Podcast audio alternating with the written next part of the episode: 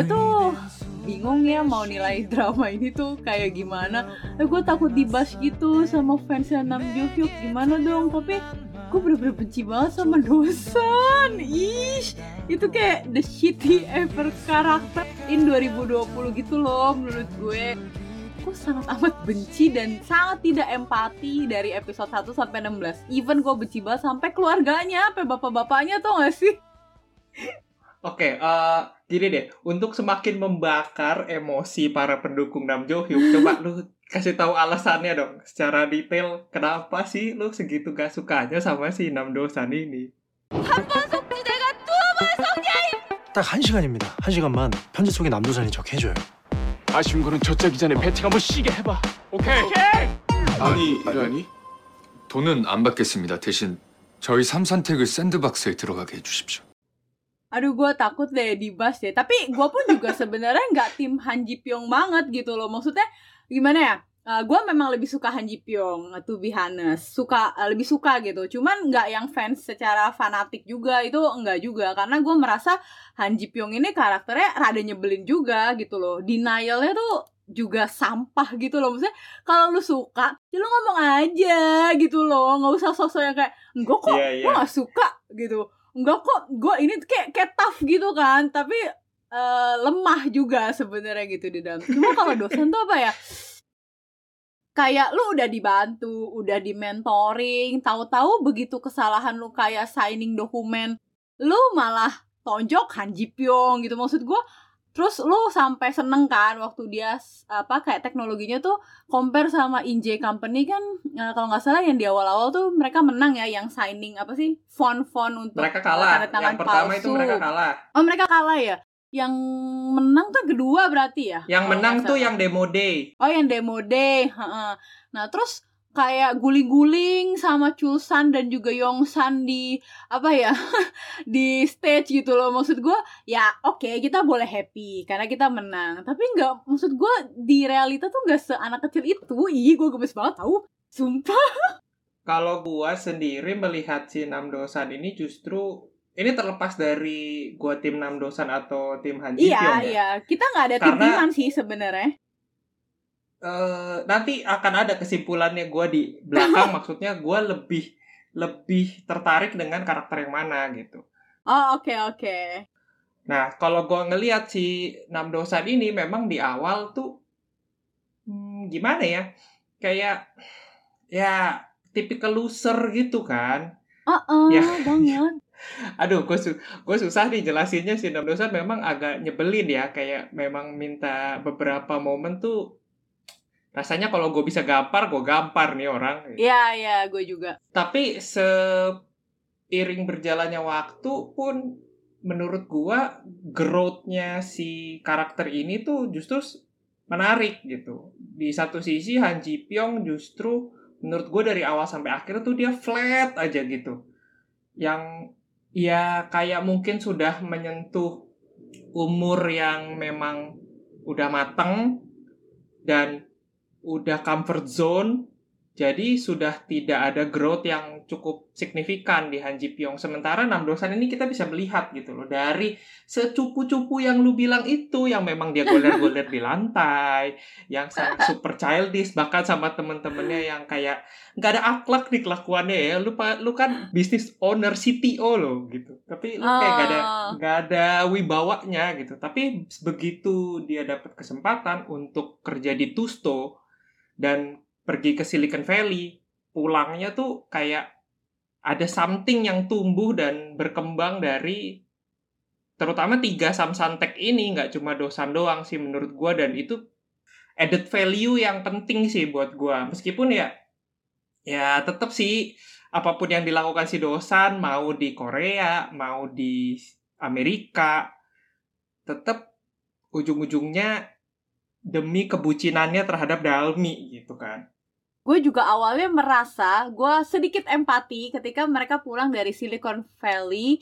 eh gue gue mulai berusaha untuk bisa gue berempati nggak ya sama si trio Samsan ini gitu kan. Eh, dengan pertumbuhan kayak tadi lu bilang pertumbuhan growth karakteristik dia kan setelah dibimbing lah ya ibaratnya di Silicon Valley sama si Alex dan tim gitu. Cuman um, enggak deh kayaknya tetap gak bisa mungkin gue udah terlanjur sensi deh kayaknya jadi eh, sorry deh kayaknya gue tetap tidak bukan tetap tidak menyukai ya mungkin ada sedikit empati dan oh oke mereka sudah grow tapi tidak menjadi karakter favorit gue sampai ending sih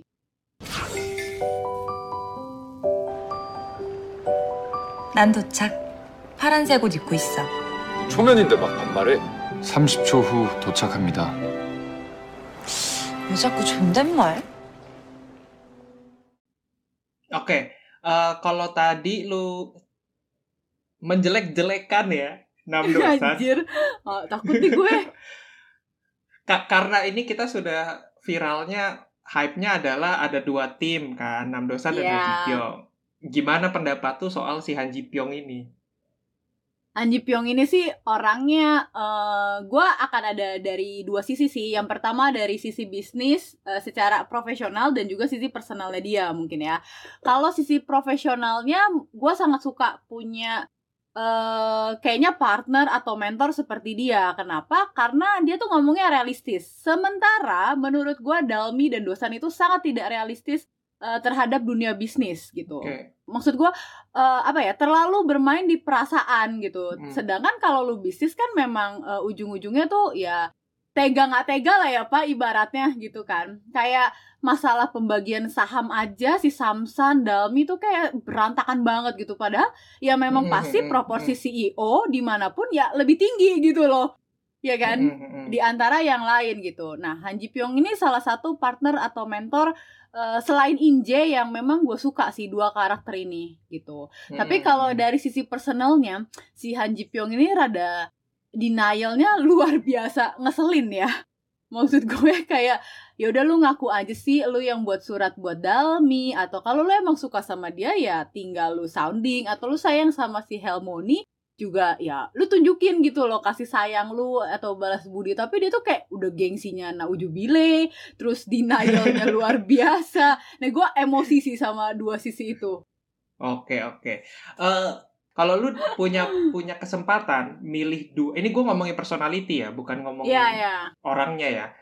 Eh, dikasih opsi, lu lebih pilih punya partner seperti Nam Dosan yang mendukung 100% apa pun Nah. keputusan lu dan pendapat lu dari awal dan berusaha mewujudkan apa pun yang lu mau gitu loh. Atau Han Ji Pyong yang apa pun yang lu ngomong, ide apa pun pasti dikritik dulu sama dia, dibanting dulu sama dia tapi at the end of the story dia selalu siapin backup buat lu kalau lu gagal. Hmm, oke ini pertanyaan yang sulit loh. Karena sebetulnya walaupun gue benci banget sama Dosan, Dosan itu digambarkan sebagai karakter yang sangat jenius loh pak. Kayaknya nggak ada deh Hmm. orang kayak gitu. Maksudnya seca- seorang IT developer yang buset nih jenius banget ya. Kayak gue gak pernah ketemu deh selama gue kerja gitu. Eh, tapi kalau disuruh milih, mungkin gue akan eh, nggak tahu ya. Mungkin gue akan lebih milih yang eh, kayak Han Ji Pyong sih tetap. Soalnya bisnis itu tuh kita nggak bisa main-main sih pak, gitu. Karena kan eh, sekali salah ngambil keputusan itu dampaknya tuh ke mana-mana gitu, ke internal, ke partnership dan segala macem kan. Jadi better memang dipikirin matang-matang. Sementara kalau dosan itu kan punya prinsip apa? eh, kita sail without a maps ya, kalau nggak salah ya. Iya, iya benar, benar. Nah, menurut gue itu terlalu unplanned ya kalau buat eh, bisnis sih, apalagi bisnis baru gitu. Kalau menurut lu? Berarti lu tipe orang yang siap dikata-katai di awal, tapi habis itu eh, disiapin plan B gitu lah ya. backup ya nggak apa-apa yang penting lu. ada ah nggak apa-apa sih yang penting ada backup Kalau ya. gua sih eh sayangnya gua sama gitu loh. Yang gue juga lebih suka seseorang yang gue punya ide, gue punya Heeh. something.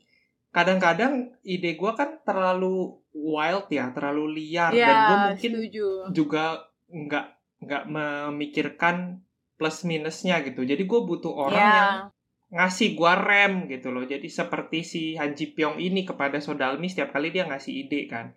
Jadi gue butuh Mm-mm. orang yang lu kasih tahu gua jelek-jeleknya dulu dan maksudnya plus minusnya apa supaya gua bisa berpikir lebih mendalam gitu loh daripada Hmm.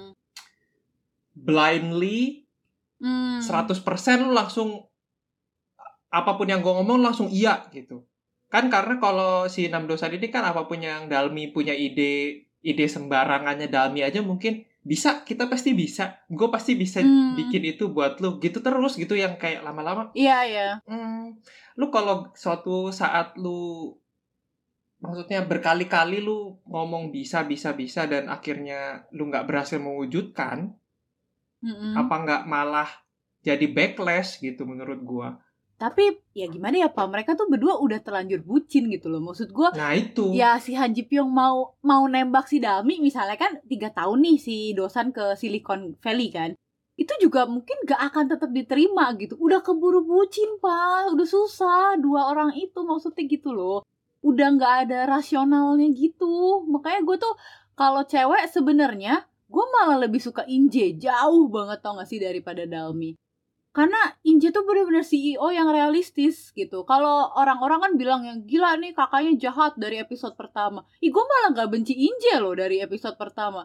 Karena realistis banget orangnya. Terus ya apa ya nggak childish gitu lo tau nggak pas yang Dalmi eh, seneng masuk sandbox selalu pamer selalu pamer sama Inje Injenya kayak diem aja yang penting gue growing bisnis gue aja gitu terserah lu mau sombong seberapa nah itu tuh gue suka banget mental-mental karakter yang kayak gitu dan memang kayaknya perlu ya kalau di bisnis ya maksudnya 없는 남자친구까지 동원해가면서 창업 운운하는 널 보니까 지금 네 처지가 어떤지 빤히 보이네. 고마워.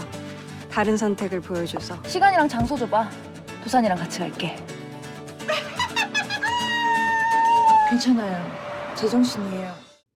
gue juga sebenarnya dari awal tuh suka banget sama si karakter Won Inje dan gue sangat kesel karena screen time-nya tuh sedikit banget iya setuju setuju Kayak, pak aduh Gua di, juga- di karakter nih to- tolong dong dikasih screen time lebih banyak di develop gitu loh Maksudnya Iya. ini karakter bagus meskipun Bagus banget ya gue juga bisa mengerti posisinya Dalmi gitu karena Inje mungkin start membangun bisnis itu dapat sokongan dari si bapaknya yang kaya raya itu kan bapak tirinya. Iya sementara sih. Dalmi kan tidak punya tidak punya background seperti itu jadi memang dia tuh mulai dari sandbox. Sandbox itu adalah starting pointnya si Dalmi. Sementara Inje itu anggapannya udah lari duluan lah ya. jauh di depan dia gitu. Iya iya udah one step ahead Tapi dengan- sih memang dia kan juga si Dalmi ini bisa ngejar Inje dengan bantuan si Dosan kan. Jadi memang hmm. eh, Dosan sama Dalmi ini dari awal gue udah ngeliat nih karakter yang saling ketergantungan gitu loh. Maksudnya, ah Dosan itu dia punya skill tapi dia nggak punya visi. Sementara Ya. kebalikan Dalmi itu punya visi tapi nggak punya skill. Hmm, hmm, nah itu itu makanya jadi membuat mereka ketergantungan. Sementara Inje itu dia punya manajemen yang bagus punya leadership yang bagus dan dia tuh punya pengalaman yang nggak dipunyai Dalmi gitu loh. Jadi dia dia tinggal ngerekrut orang ya- dan habis itu gue tinggal manage orang-orang itu untuk jadi bagus gitu. Dan itu juga yang dilakuin sama si Haji Pyong. Iya. ya kan? Jadi memang ngelihatnya dari awal pun gue udah udah ngeliat gitu dari sebelum episode 10 sih. Maksudnya sebelum ke Tusto lah itu gue udah ngeliat sih pasti endingnya sih akan sama Dosan sih Ya pasti Apa pun lah yang itu terjadi, mah. karena- Uh-uh. Eh, Ji Pyong sudah settle dengan dirinya sendiri Inje juga udah settle dengan dirinya sendiri sementara Dalmi sama Dosan ini kalau satunya hilang mereka pincang gitu Iya, bener bener bener. Tapi hmm, apa ya si Inje ini juga akhirnya kan tapi masuk sandbox juga sih Pak. Maksudnya walaupun awalnya disokong sama bapaknya kan tapi tetap berdiri sendiri nggak sih dengan masuk Iya. sandbox ya walaupun udah one, one step ahead sih udah punya eh, apa ya basic skillsnya lah ya. Iya, itu yang maksud gua. Kan dia juga masuk sandbox karena setelah sekian lama dia jadi CEO, dia sadar kalau kepemilikan saham itu penting gitu kan. Jadi dia Yes. tuh nggak pernah punya saham di posisi dia sebagai CEO Di dan apa? jadi begitu dia lengser pun ya nggak punya duit. Nol gitu duitnya. Mhm. cuma dari gaji terakhir dia doang dan akhirnya ya itu jadi pelajaran berharga banget menurut gue buat Inje yang Dalmi nggak tahu. Makanya berakhir di pemilihan saham pembagian saham Samsantek yang hancur lebur gitu kan. Iyalah, masa sahamnya sampai ke sepupunya, sahamnya sampai ke bapaknya. Ya gue bukan Han Ji Pyong aja pas ngelihat mereka presentasi saham, saham ya ini apaan anjir gitu loh. tapi ya Kacau banget tuh sepupunya si lagi. sepupunya si Nam Dosan itu menurut gua adalah orang salah satu orang paling cerdas di drama ini. Kenapa? Karena Kenapa? dia- Kenapa? Dia selalu memberikan jasanya dengan imbalan satu persen saham apa pun itu. Jadi satu persen saham dia tuh kayaknya udah banyak di mana-mana. Jadi kayaknya Ah, ya ya ya. gua ya, nggak ya, ya. perlu kerja, maksudnya nggak perlu mencari klien yang besar-besar ya tiap kali ada klien yang datang ke gua satu persen pokoknya saham lu satu persen saham lu gitu aja terus Ah, bener juga sih. Tapi jadi kayak kelihatannya walaupun kuantitinya kecil, tapi kan dia jadi kayak nanam saham di semua startup kan lumayan juga ya Pak ya. iya Jadinya makanya jadinya dia lebih pitching mau nggak gue gue bikinin video gratis deh tapi lu kasih gue satu persen satu persen kan kelihatannya nggak ada artinya ya tapi kalau udah gede Iya, nanti iya. startupnya jadi tiba-tiba kayak mendadak yang videonya pakai green screen doang modalnya, Iya. editingnya. yang video Inje Yang sama Dalmi editingnya- itu terbaik sih Nah itu terbaik sih gue. Sinje kan sempet kayak, hah? Pakai dia. Oke, gue nggak mau. Terus konsepnya Elsa. Konsepnya Elsa dan Anna ya kan. Tapi pas gue liat, oh oke lah dibandingkan eh, video maninya dosan ya yang dikirim ke tapi karena mana berkat tuh?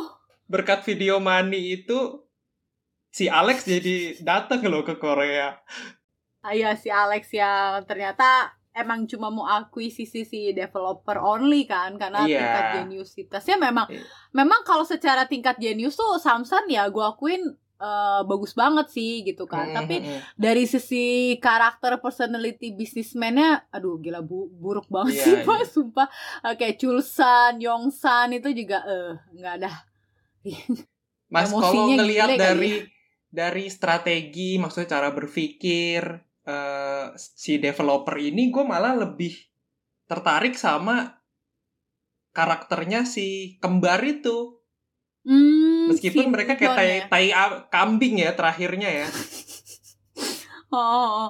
karena eh, ini kan mengkhianati si Inje jadi terus ditarik sama si bapaknya kan bapaknya Inje Mm-mm. sama si kakaknya yang breng yang nggak bisa apa-apa brengsek itu loh iya memang dan gue sebenarnya sih eh, bibit-bibit pengkhianatan itu udah ada ya dari sejak awal mereka tuh seakan-akan eh, mementingkan apa yang menguntungkan buat mereka gitu kan selalu kan bahkan ke Inje pun sesekali tuh mereka pernah nyeletuk ya gue juga lupa sih celetukannya cuma yang kayak pernah nyeletuk ya mereka siap kapan pun meninggalkan Inje company gitu kalau ada offer yang lebih oke. Mm-mm. Nah itu yang gue pikir ah ini mah nanti ke belakang pasti bangsat nih. Gitu. ya udah memang memang Iya. kelihatan aja gitu. Meskipun stylishnya agak berlebihan ya. untuk seorang developer tuh lumayan quite eh, berbeda ya. Maksudnya biasa kan kalau Samsung memang kelihatan style developer banget gitu. Cuman kalau ini jadi kayak desainer ya. kayak si Iya, iya, Saha, makanya. tau gak sih? Jadi kayak Samsung Tech itu sama si kembar ini kalau ketemu tuh an- antara anak fakultas IT ketemu sama anak fakultas desain gitu. Ah, jauh banget soalnya bedanya. Terus gaya-gayanya juga kan kalau anak IT kan biasanya polos-polos kayak si Samsung Tech ini kan. Si trio Oh, ini. oh, oh. Sementara kan kalau si kembar itu kayak memang udah nyolot aja gitu dari awal pembawaannya. Mm-mm.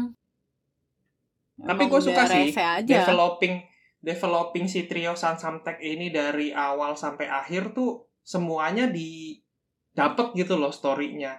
Oh, tapi porsinya tuh jadi kebanyakan si trio Samsung gak sih? Bah- bahkan yang tadi lu bilang Inje screen time-nya kurang, dibandingin kayak Chusan sama Yongsan aja mereka lebih banyak lebih banyak kali si Jung Saha juga lebih banyak jadi kayak bingung gitu second female leadnya siapa.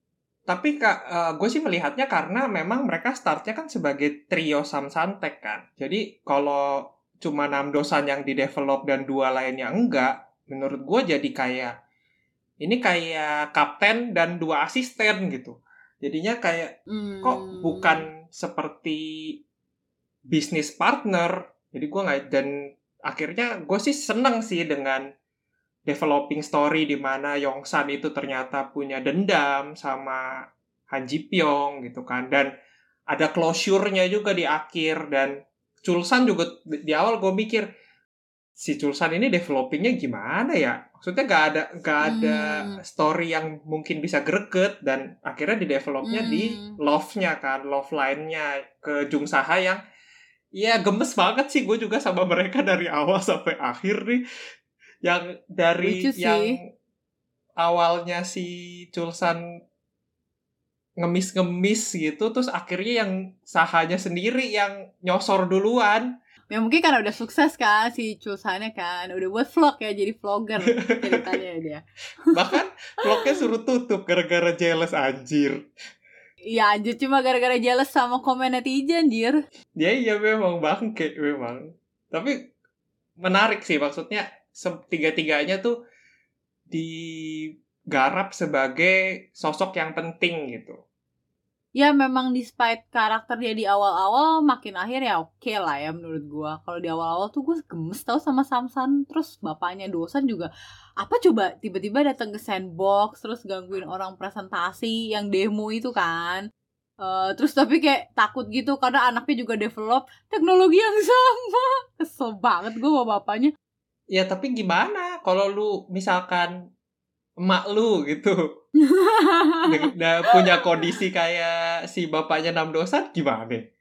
Iya, iya sih. Cuman kayak Susah gitu, gitu loh kan, bapaknya dosan. Ya, ya kita sudah bisa lihat itu dari awal ya semenjak dia uh, masih di apartemen apa saya di rooftop yang jadul itu bapaknya memang hmm. Rese kan. Iya, Rio Tapi menurut gue ya ini sih bapaknya bapaknya sih realistis sih karena ya dia kerja sebagai security di situ dan dia bakal di layoff gitu kan dalam waktu dekat karena teknologi yang dibawa sama Inje Company.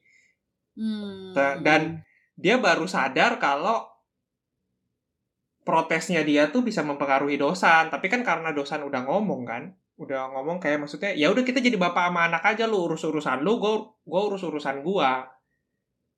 Tapi tuh makin ke episode berapa ya gue merasa tuh aduh ini kok jadi terlalu banyak love line-nya ya? Maksudnya kayak uh, malah memperlihatkan bucinnya Dalmi dan Dosan itu start mulai episode berapa gitu. Gue merasakan hal seperti itu.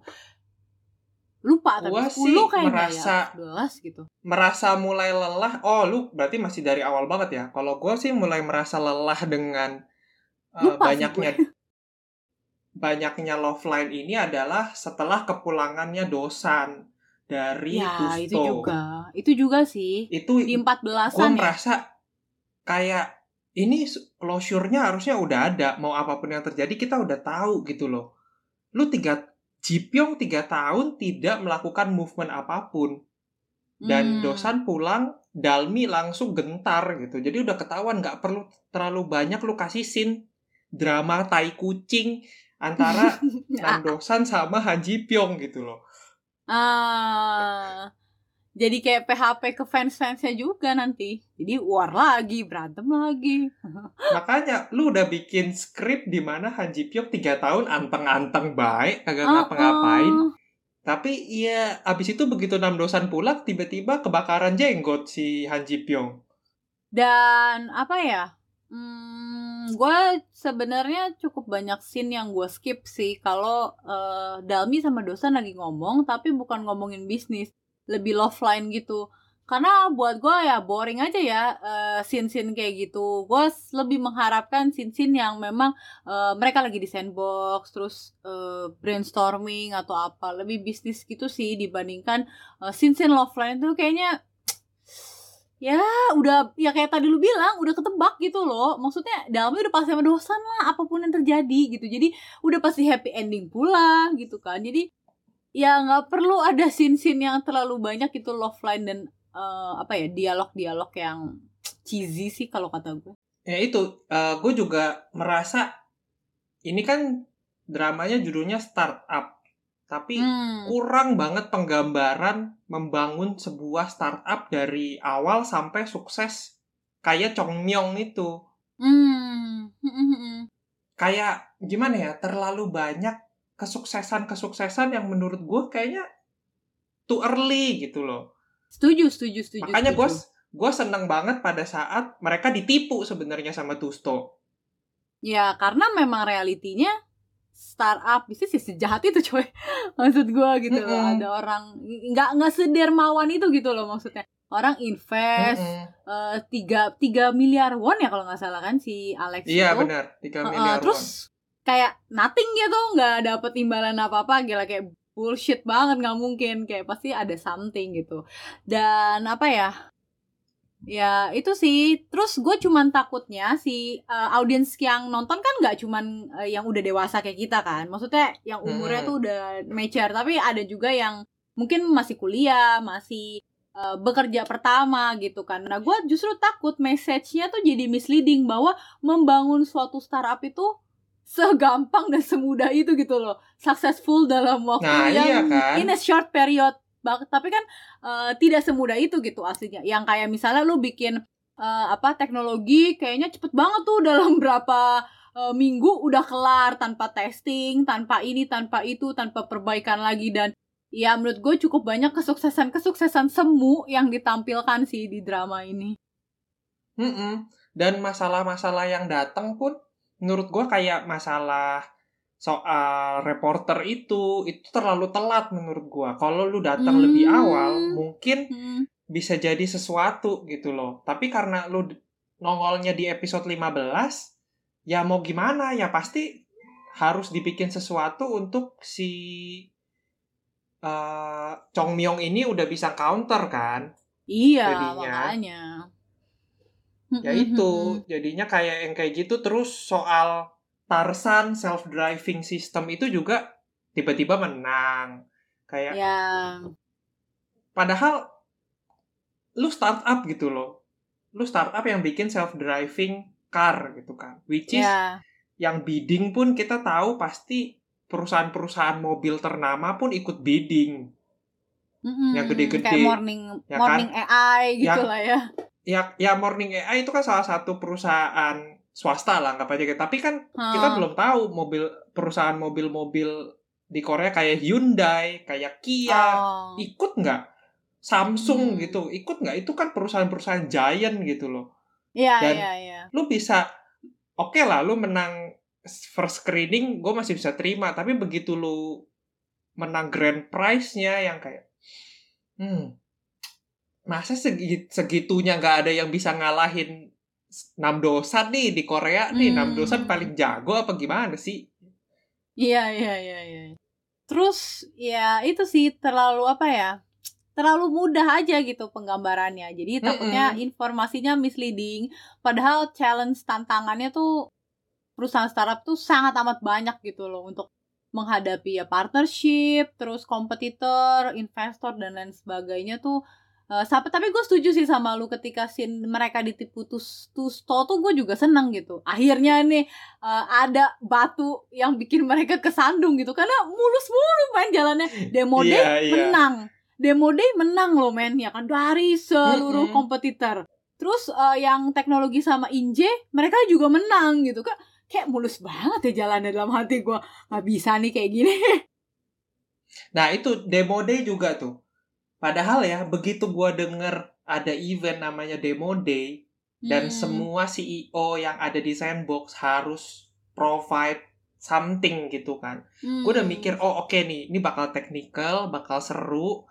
Hmm. Tapi pas nongol, ah gitu doang demo day-nya apaan nih? Gak, gak- lu gak nampilin apa-apa gitu. Cuma cuma kayak nge-battle antara IJ Company sama Samsung Tech. Itu aja Iya. terus gitu. Maksudnya iya kalau bisa ya kasih dong teknologi lain yang CEO lain punya juga gitu loh. Even meskipun sekilas ya kasih lah gitu sedikit preview gitu kan. Oh mereka bikin ini, oh mereka bikin itu, tapi nggak ada apa yang lu demoin. Itu sih yang yang gua gua agak eh teknisnya sih di sini teknikalnya soal tentang startup nih kurang banget sih menurut gua. Iya, kurang banget sih. Memang tapi secara visi kayak teknologi sih cukup bagus ya menurut gue bikin AI, bikin Mm-mm. nong nonggil itu uh, mungkin secara idea besarnya tuh bagus gitu. Tapi kalau realitanya ya susah banget itu eksekusi. Uh, even nonggil itu Iya, eks- iya. dieksekusi, di download tiba-tiba nyampe. Yang ini loh Pak, yang tiba-tiba tuh sepupunya foto apa sih? Yang bola, yang sama pe baseball, terus tiba-tiba banyak yang download gitu loh. Besoknya itu kayak anjir, Oh iya. Itu apa ya menurut Iya gue? iya iya iya iya. kayaknya dia itu kan orang besar ya si pemain apa sih baseball itu kan mungkin kalau Hmm. dapet DM gitu kayak ya apaan sih nih gitu loh ini kayak ditanggepin dibikin press con anjir gue kayak kesel banget liatnya Iya iya itu terlalu tidak realistis sih maksudnya kurang itu lah nggak ya. realistis ya nggak nggak semudah itulah maksudnya Mm-mm. Yang kayak dan kita juga terkunci gitu loh. Startup di drama startup ini kita terkunci hanya ngomongin AI. Padahal kan startup Iya. teknologi tuh banyak. banyak banget Nah itu itu yang yang menurut gua kayak ya kalau lu memang mau membattlekan si Inje Company dengan Samsung-Tech dan mereka kebetulan sama-sama AI, tolong kasihlah CEO CEO lain ini ngomongin teknologi selain AI Mm-mm. gitu loh. Jadi maksudnya kita kan juga masih pakai teknologi selain AI. Jadi ya give give something gitu loh. Jadi nggak cuma ngomongin kita kayak terkunci. Jadi seakan-akan orang ngomong oh kalau gue mau bikin startup berarti gue harus mengerti tentang AI ya. gitu kan. Setuju Enggak juga Padahal, gitu kan. Iya, banyak banyak banget ide eh, perusahaan startup itu nggak cuman fokus sama teknologi ya, Tek- teknologi, eh, development kayak gitu-gitu tuh nggak banyak banget ide kreatif lain sebetulnya nggak nggak terfokus sama kayak gitu doang. Jadinya di Mm-mm. sini emang bener ada terkukung gitu. Nah takutnya s- Mm-mm, biasa ya, misleading lagi.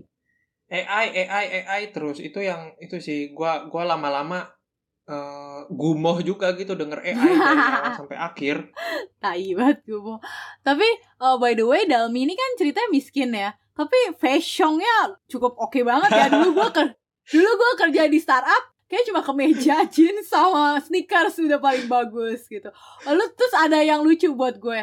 Uh, scene di mana Inje kan waktu itu sempat work from hotel ya. Work WFH, Ya, work from hotel tapi bukan work from Iya. home. work from Iya, hotel. from hotel. Tapi Hotel bajunya maknya meskipun ya. Iya, tapi bajunya rapi bener ya Pak ya. Mohon maaf nih, kita-kita work from home kaos. kaos, paling banter ke meja, bawa celana pendek. Tapi dia rapi banget Pak, sampai pakai blazer Pak. Iya, iya. Gue heran. Gila nih, Inje kagak Tapi kepanasan memang nih. gue sih gue sih agak agak gatel juga sih sama fashionnya Waninje ya sebenarnya. Kenapa? Ya bagus Kayak- sih, tapi padahal. Bagus, tapi maksudnya eh, dia memang sih eh, lulusan mantan CEO dari suatu company besar gitu kan. Jadi memang Hmm. mungkin udah punya typical fashion tertentu yang memang sesuai dengan wibawanya dia. Cuma Ya. ya gak di segala situasi juga dong.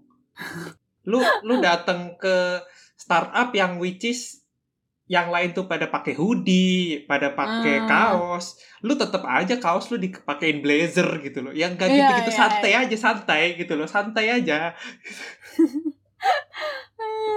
Terus Dalmi juga eh, keren ya fashionnya untuk eh, orang yang katanya nggak punya duit, handphonenya eh, Samsung, terus udah Ya, gitu se- selevel beli- sama Inje ya handphonenya. Iya, terus blazernya, uh gitu kan, kayaknya biasanya nggak kayak gitu kali ya gitu kan. Nah, ini blazeran semua, weh. Dalmi juga gile. Selepek-lepeknya Dalmi waktu lembur tetap cantik pak, ya kan? Apalagi Wah, ya, waktu luar waktu dia ini yang terakhir-terakhir tuh diretas kan, dihack yang apa sih? Yang si Ransomware. Eh, iya iya yang paling terakhir deh yang waktu itu dosa dosan datang tiba-tiba terus nyelamatin itu kan itu kan kayak capek lembur nggak tidur tapi tetap cantik ya pak ya besok harinya Tetap tetap Memang cantik. the power of Besuzi kali ya Iya, memang memang the power of Lancome ya. Karena Besusi Oh kan iya ya, memang Lancome-nya ditampilin terus pak ya kan. iya memang tiap kali Besusi mau make upan harus pakai Lancome. Luar biasa. 그해 나의 봄에 네가 있어서 다행이야. 서달미라고 합니다. 엄마, 재혼했어. 할머니, 나 이제 혼자야. 엄마가 언니 데리고 떠났어. Secara lead actor si Baisushi Mhm. ini enggak, bukan si Baisushi, si Sodalmi ini Mm-mm. Menurut gua dia lemah gitu loh untuk jadi lead kayak Emang? kayak kurang greget gitu loh. Sementara Emang, gini, anehnya anehnya adalah lu harus menyandingkan dua lead actor lu untuk bikin sesuatu. Sementara second lead lu mereka bisa sendirian gitu loh untuk untuk ngelakuin apa pun. Si Won In Jae dan Han Ji Pyong ini kan sangat Iya. mandiri ya maksudnya. Tapi sementara si si Sodalmi dengan Namdosan ini kan sangat ketergantungan satu sama lain yang bikin gua kayak bikin nah ini lead aktornya nggak greget banget nih Hmm. Emang sih, gue juga merasa apa ya? Gue nggak tahu ya. Mungkin apa sih karakter Sodalmi tuh ini banget.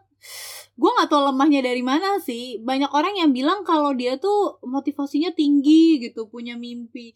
Tapi balik lagi gue melihatnya kok nggak yang nendang banget gitu loh. Eh, tapi meskipun gua merasa mereka itu lemah eh gua mau mau tidak mau harus memuji acting dari Nam Jo Hyuk di drama ini Ih, karena kenapa? menurut gua gua nggak gua gua nggak ngomongin personalitinya Nam Dosan tapi gua ngomongin Oke, oke. actingnya Nam Jo Hyuk di mana gua Oke. nonton di beberapa drama dia memang gua nggak nonton eh, si weightlifting Fairy Kim Bok Ju juga ya katanya dia bagus di situ. Tapi gua beberapa drama yang gua tonton si Nam Jo ini kan agak ampas gitu memang Hmm. actingnya. Tapi di sini sih gua sih dapet gitu loh. Eh, si actingnya menurut gua dia menampilkan Nam Dosan dengan cukup baik si nerdnya kita dapet terus goblok-gobloknya juga dia kita dapet. Kita bisa menangkap kalau orang ini memang tidak pernah pacaran Oh, jadi maksud lo emang karakter developmentnya tuh kayak gitu, bukan karena aktingnya Nam Jo Hyuk aja yang kurang gitu ya? Di menurut ini. karakternya Nam Dosan emang seperti itu emang Memang kayak gitu. Oh. kaku itu gitu dan jadi itu itu yang gua nangkap adalah aktingnya Nam Jo Hyuk di sini sih buat gua memuaskan meskipun personalitinya enggak gitu. tapi ya ya mau nggak mau ha- harus gua puji karena setelah gua skeptis dengan dia jadi lead di sini kan ternyata hasilnya oke sih. Hmm, karena kalau pribadi emang kenapa kalau belum, menurut lo? Gua belum pernah eh, nonton drama Nam Jo Hyuk sama sekali baru kali ini gitu. Makanya gua nggak tahu kemampuan acting dia tuh eh, gimana gitu. Apa ya makanya gue tanya apa mungkin karakternya di sini memang ya gua nggak cocok aja kali ya gitu. Jadi gue takutnya agak eh, ada kayak apa sih subjektivitas untuk menilai ke personalitinya si Nam Jo Hyuk dan actingnya gitu. Padahal mungkin ya kayak lu bilang emang karakter Nam Dosan aja yang kayak gitu. Walaupun gue ada sedikit yang lucu nih eh, di Nam Dosan yang dia bikin busa cuci piring RGB itu loh. Oh ya oke ya itu doang sih yang wah, lucu juga nih. Tapi sisanya sorry zong buat gue. Ya ini ya memang ya eh, paketan seperti enam dosan ini agak susah gitu ditemukan di mana dia geek banget, anak IT banget kan. Terus hobinya juga merajut gitu. Yang waduh, double banget nih ininya nerdnya luar biasa sih menurut gua yang lu ketemu di mana lagi nih orang nerdnya sementok ini. Iya, sampai dia tuh nggak percaya zodiak ya nggak sih pak? Terus kayak yang Oh, itu semua Pelangi semuanya tuh iya semuanya tuh kayak dihubungkan sama logika dan juga kayak data gitu-gitu kan itu kayak oke ini memang bener-bener dari uh, IT sih Iya orang, aduh itu dia tuh kayak conversation breaker banget gitu loh. yang Iya yang Dalmi lagi mematahkan gitu asik-asik kan. Asik-asik ngomongin tentang bintang dan bulan. Iya, Eh, dia ngejelasin sebenarnya bintang tuh kayak gini gini gini. Gak perlu iya. tahu, coy. Gak perlu tahu. Cuma ya karena si Dalmi udah keburu bucin, ya didengerin aja. Buat dia itu keren gitu kan. Iya, Dami tuh udah bucin banget lah. Maksudnya lu mau ngomong apa, lu mau lakuin hal buruk apa tuh udah pasti Dami terima gitu. Sampai dia bilang, ya gue suka sama lu kok karena lu punya tangan yang gede kayak. Nah, ya. Kayak Ya, meskip- apaan, tai." meskipun tangan itu segala aja ya memang gandengan pakai tangan, makan pakai tangan Iya, ya, tapi tapi kayak nggak- ya, ya. nggak nggak seklise itu juga dong. Ya meskipun gue merasa eh, semua story development tentang surat menyurat itu jadi sia-sia di akhir karena Dalmi ngomong apa alasan lu suka dosan? Ya karena itu lu. Lu buat apa? Ah. surat surat menyurat dari awal sampai akhir tuh buat apa? Jadi nggak ada gunanya. Karena alasannya ya ya dosan aja ya gitu. dosan iya iya makanya. Terus tau gak sih harusnya judul drama ini mungkin bukan startup tapi kayak sur- surat untuk Dalmi kali ya. Gue kesel banget sama surat itu. Kayak Iya, apaan iya, surat tuh berawal dari semua tuh berawal dari surat itu gitu loh maksud gue terus gue nggak ngerti ya kenapa Dami tuh bisa jatuh cinta tetap jatuh cinta sama dosan walaupun dia tahu ya nulis surat itu Han Ji Pyong. Ya ya I don't know ya mungkin ini kan preference gue.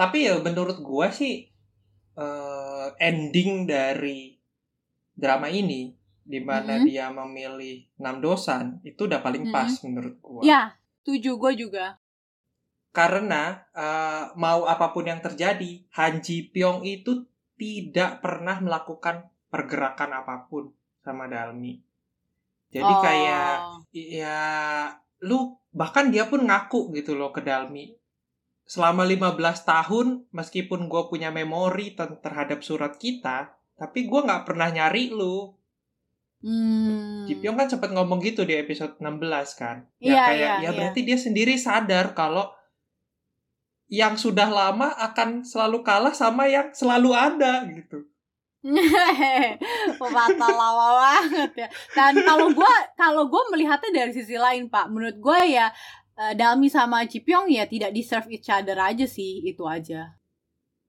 ya dan ya menurut gue juga sebenarnya chemistry-nya nggak ada nih dua orang Iya si Dalmi karena sama gini, ya karena Dalmi itu adalah tipe orang yang selalu ingin disupport, selalu ingin kayak dimanis-manisin gitu kan. Sementara si Ji Pyong ini kan orangnya rea- real banget gitu. Kalau nggak bisa ya nggak bisa gitu. Kalau jelek ya jelek. Kalau lu nggak bisa strategi ini nggak bisa gitu kan. Dampaknya gini-gini gini. Sedangkan kalau Dalmi tuh pengennya yang di eh, oke gue bisa nih gitu loh. Ingin dipuaskan ya untuk ambisi dan juga mimpinya. Jadi tetap nggak akan cocok sih. Iya iya. Jadi memang kayaknya pun kita sendiri merasa gitu loh, chemistry-nya nggak ada gitu antara si Oh-oh. dua karakter ini. Dan gue sih seneng sih mereka dibiarkan sendirian tanpa perlu ada love line love line antara Han Ji Pyong dengan Won Won In Jae gitu misalkan Nah, atau kenapa, Won In Jae dengan siapa gitu. Karena, Karena kan biasanya jadi- gitu kan. Heeh, Karena kenapa drama kenapa? Korea kan suka gitu kan ya udah yang penting kita pasangin aja deh gitu kan daripada mereka Kenapa? Karena nggak cocok ya? Karena nggak cocok ya. Ya bukan, karena ya selama ya lu ngelihat berapa kali sih mereka interaksi antara Han Ji Pyong sama Won In Jae. Iya sih, udah dari awal Ada banget ya episode nggak gitu? pertama. Mm-mm, Maksudnya tidak ada spark itu kalau tiba-tiba jadi couple kan lu harus kasih kita penjelasan dong kenapa mereka bisa jadi Oh. couple. Kalau kayak Chulsan dan Saha kan memang dari awal tuh sparknya udah ada gitu loh. Percikan-percikannya tuh udah ada. Oh iya sih, tapi memang di ya episode 1 juga mungkin mereka lebih karena mereka udah dewasa, independen, jadi lebih kelihatan ya partner bisnis aja dibandingkan Mm-mm. couple Ya, ya. kan, ya kayak lu oh, ketemu orang dari perusahaan lain di party aja gitu. Iya, udah ya relasi lah jatuhnya. 나 오늘 도산이 만났다? 아, 어떤 도산이? 앞으로가 걱정이네요. 아, 저 엄마 빼고 여자한테 문자 처음 받아. 아니 서다임 씨 참 이상한 사람이네. 금전수란 건데 글쎄 나무가 돈을 벌어다 주신 고마워. Tapi ya eh, eh, ini apa? Semua karakter dapet ending sih gua berterima kasih sekali ya dengan screenwriternya di mana Han Ji Pyong itu dapat ending dia dapat keluarga gitu kan. Kita terakhir tuh dikasih lihat dia berhasil memenuhi impiannya main Ghost Stop sama keluarga ya meskipun keluarganya dalam tanda kutip gitu kan. Keluarganya Dalmi gitu tapi ya Mm-mm. ada satu keluarga yang siap menerima dia dan menganggap dia tuh kayak bagian dari keluarga itu. Dan itu kan impiannya Ji Pyong dari awal sekali. Ya. Dan itu sih dan Inje pun akhirnya bisa ketemu sama Hemon Helmoni ya kan. Itu tuh yang gua kayak oke, gue menanti-nanti dari awal sampai Gue juga. dari sejak perpisahan bokap nyokapnya tuh yang gue menantikan kapan IJ bisa ngobrol lagi sama si Helmoni ini sama neneknya gitu kan dan itu pun Mm. Akhirnya terwujud setelah Inje ganti nama. Jadi kayaknya selama ini tuh dia malu gitu kan. Karena masih pakai nama Won. Itu sih jadi kayak semua karakter dapat ending dan juga hubungan persaudaraan Woninje dan Sodalmi yang gue sudah menunggu dari episode 4, episode 5 kali ya. Maksudnya akrab dong, akrab dong gitu kayak ya akhirnya dapet gitu loh di akhir. Mereka akhirnya bisa akrab. Terus maksudnya obrolannya tuh kayak sisters gitu kan. Kita bisa Iya, lihat iya. gitu ada obrolan-obrolan antara saudari gitu lah. Itu sih. Dan mamanya dan mamanya juga bisa ngobrol sama Helmoni, terus mereka makan bareng. Ya. Walaupun ini mamanya Cha Jo-eun ya di Private Lives. Yang sekarang ya jadi untungnya mamanya. untungnya endingnya tidak seperti mamanya Cha Jo-eun ya aduh pusku kayak ini mamanya kalau dapat peran kayak tai semua ya di awal-awal kan maksudnya agak-agak rese gitu sama anak. some point tuh mamanya tersadar gitu loh maksud Ya. dari mantan suaminya yang udah meninggal tuh oh ternyata tujuan lu kayak gini gue baru ngerti sekarang dan ya dia kayak gimana ya bertobat gitu kan dan Hmm. langsung berubah totally ininya langsung jadi manis jadi yang eh, baik yang perhatian tapi meskipun si mamanya ini lucu ya disinisin beberapa kali sama si Haimoni sama si Dalmi pun tetap dijawabnya dengan senyuman Iya, ya udah tobat sih emaknya kan pas eh, Iya. numpang di rumah itu jual corn dog itu udah tobat lah. Jadi udah udah mulai bantu Helmoni udah baik. Jadi gue kayak juga nontonnya warm ya akhirnya gitu tobat juga nih. Eh, ibu-ibu. nih ibu-ibu akhirnya tobat juga. Eh, setelah lu nonton dari awal sampai akhir, menurut lu drama Mhm. ini overrated atau underrated? Wah, pertanyaan yang sulit itu, Pak. Aduh, gimana ya? Oke, pada awalnya gue tuh sangat menantikan startup ya. Dari dia tuh di apa? Digencar-gencarin kayak tahun lalu deh atau awal tahun ini kan. Gue sangat menunggu. Udah masuk bucket list gue dari awal. Gue harus nonton ini ketika dia tayang. Eh, menurut gue sih dramanya tuh agak overrated at some point. Kenapa? Karena sebetulnya ceritanya ya bisa dibilang bagus, tapi eh, ada beberapa poin yang kurang ekspektasi aja sih buat. Eh, maksudnya ekspektasi gue tidak terpenuhi gitu di drama yang kayak tadi kita jelasin lah ya, udah panjang lebar, gak perlu dijelasin ulang gitu. Terus Terus orang-orang jadi kayak hype banget nih soal startup, soal drama Korea. Padahal ya yang kita tahu drama Korea itu nggak cuma startup gitu banyak. Jadi eh, banyak orang yang tidak Korea jadi sekarang ke Korea-Koreaan gitu. Terus hype-nya sampai Hmm. banyak yang beli Semua akan kaos. Korea pada waktunya ya. Pada waktunya, yes, that's right. Terus banyak yang beli kaos, Pak. Kaos CEO, kaos sandbox. Tuh kayak- ya itu sih, itu sih memang pasti lah. Itu ini kejadian seperti mengulang kejadian Mangte dari It's Okay to Not Be Okay ya, yang tiba-tiba menjamur di mana-mana. Dan kaos dinosaurus yang waktu itu dipakai sama si Soyeji dan eh, itu Iya, kan yang Moon. Sangte juga kan. Heeh, makanya semua di marketplace jual kaos CEO dan kaos sandbox. Oke, gue bilang. Kalau menurut lo gimana, Pak? gua sih sama ya sebenarnya. Jadi mau nggak mau eh, kalau menilai dari hype-nya Hmm. dan juga dari seberapa boomingnya eh, kualitas dari drama ini menurut gue overrated Iya.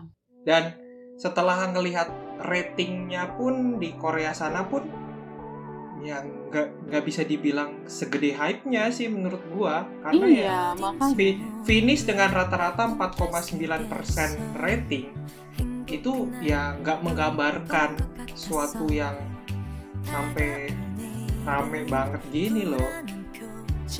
Ya apa kabar penthouse kalau gitu kan? Iya yang lima persen aja segini hype nya gimana penthouse coba? Kalau kalau mau ngomongin berdasarkan data gitu kan. Jadi menurut gua sih uh, kualitasnya tidak sebanding dengan hype nya jadi ini terlalu dibesar besarkan sih. Tapi mungkin karena isunya sangat